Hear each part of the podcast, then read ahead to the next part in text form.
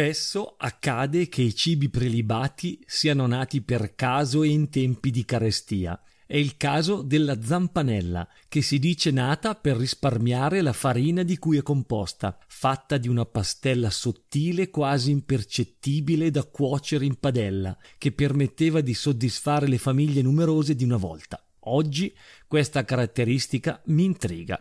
Infatti, a differenza della piadina, che dopo che ne hai mangiata una sei pieno, quando tu mangi la zampanella, una tira l'altra, in un susseguirsi di emozione al palato che sale e scende come sulle montagne russe, dal morbido grasso del pesto modenese all'abbinata salame e scamorza, zola e pancetta, per finire con quella alla Nutella e mascarpone, in un tripudio di sapori che giocano a rincorrersi mesi ho assistito a ripetute fino a otto zampanelle diversamente farcite, con i piatti che andavano a formare un grattacielo circolare che prendeva tutto il tavolo. Con due bicchieri di vino filano giù lisce senza lasciare traccia in un piacere che vorresti non finisse mai. Si dice zampanella ma anche borlengo. Farlo bene è una questione di equilibrio fra croccantezza, morbidezza, farcitura, piegatura e cottura. Gli ingredienti sono acqua, farina e sale per dar vita ad un insieme liquido dove alcuni aggiungono anche le uova.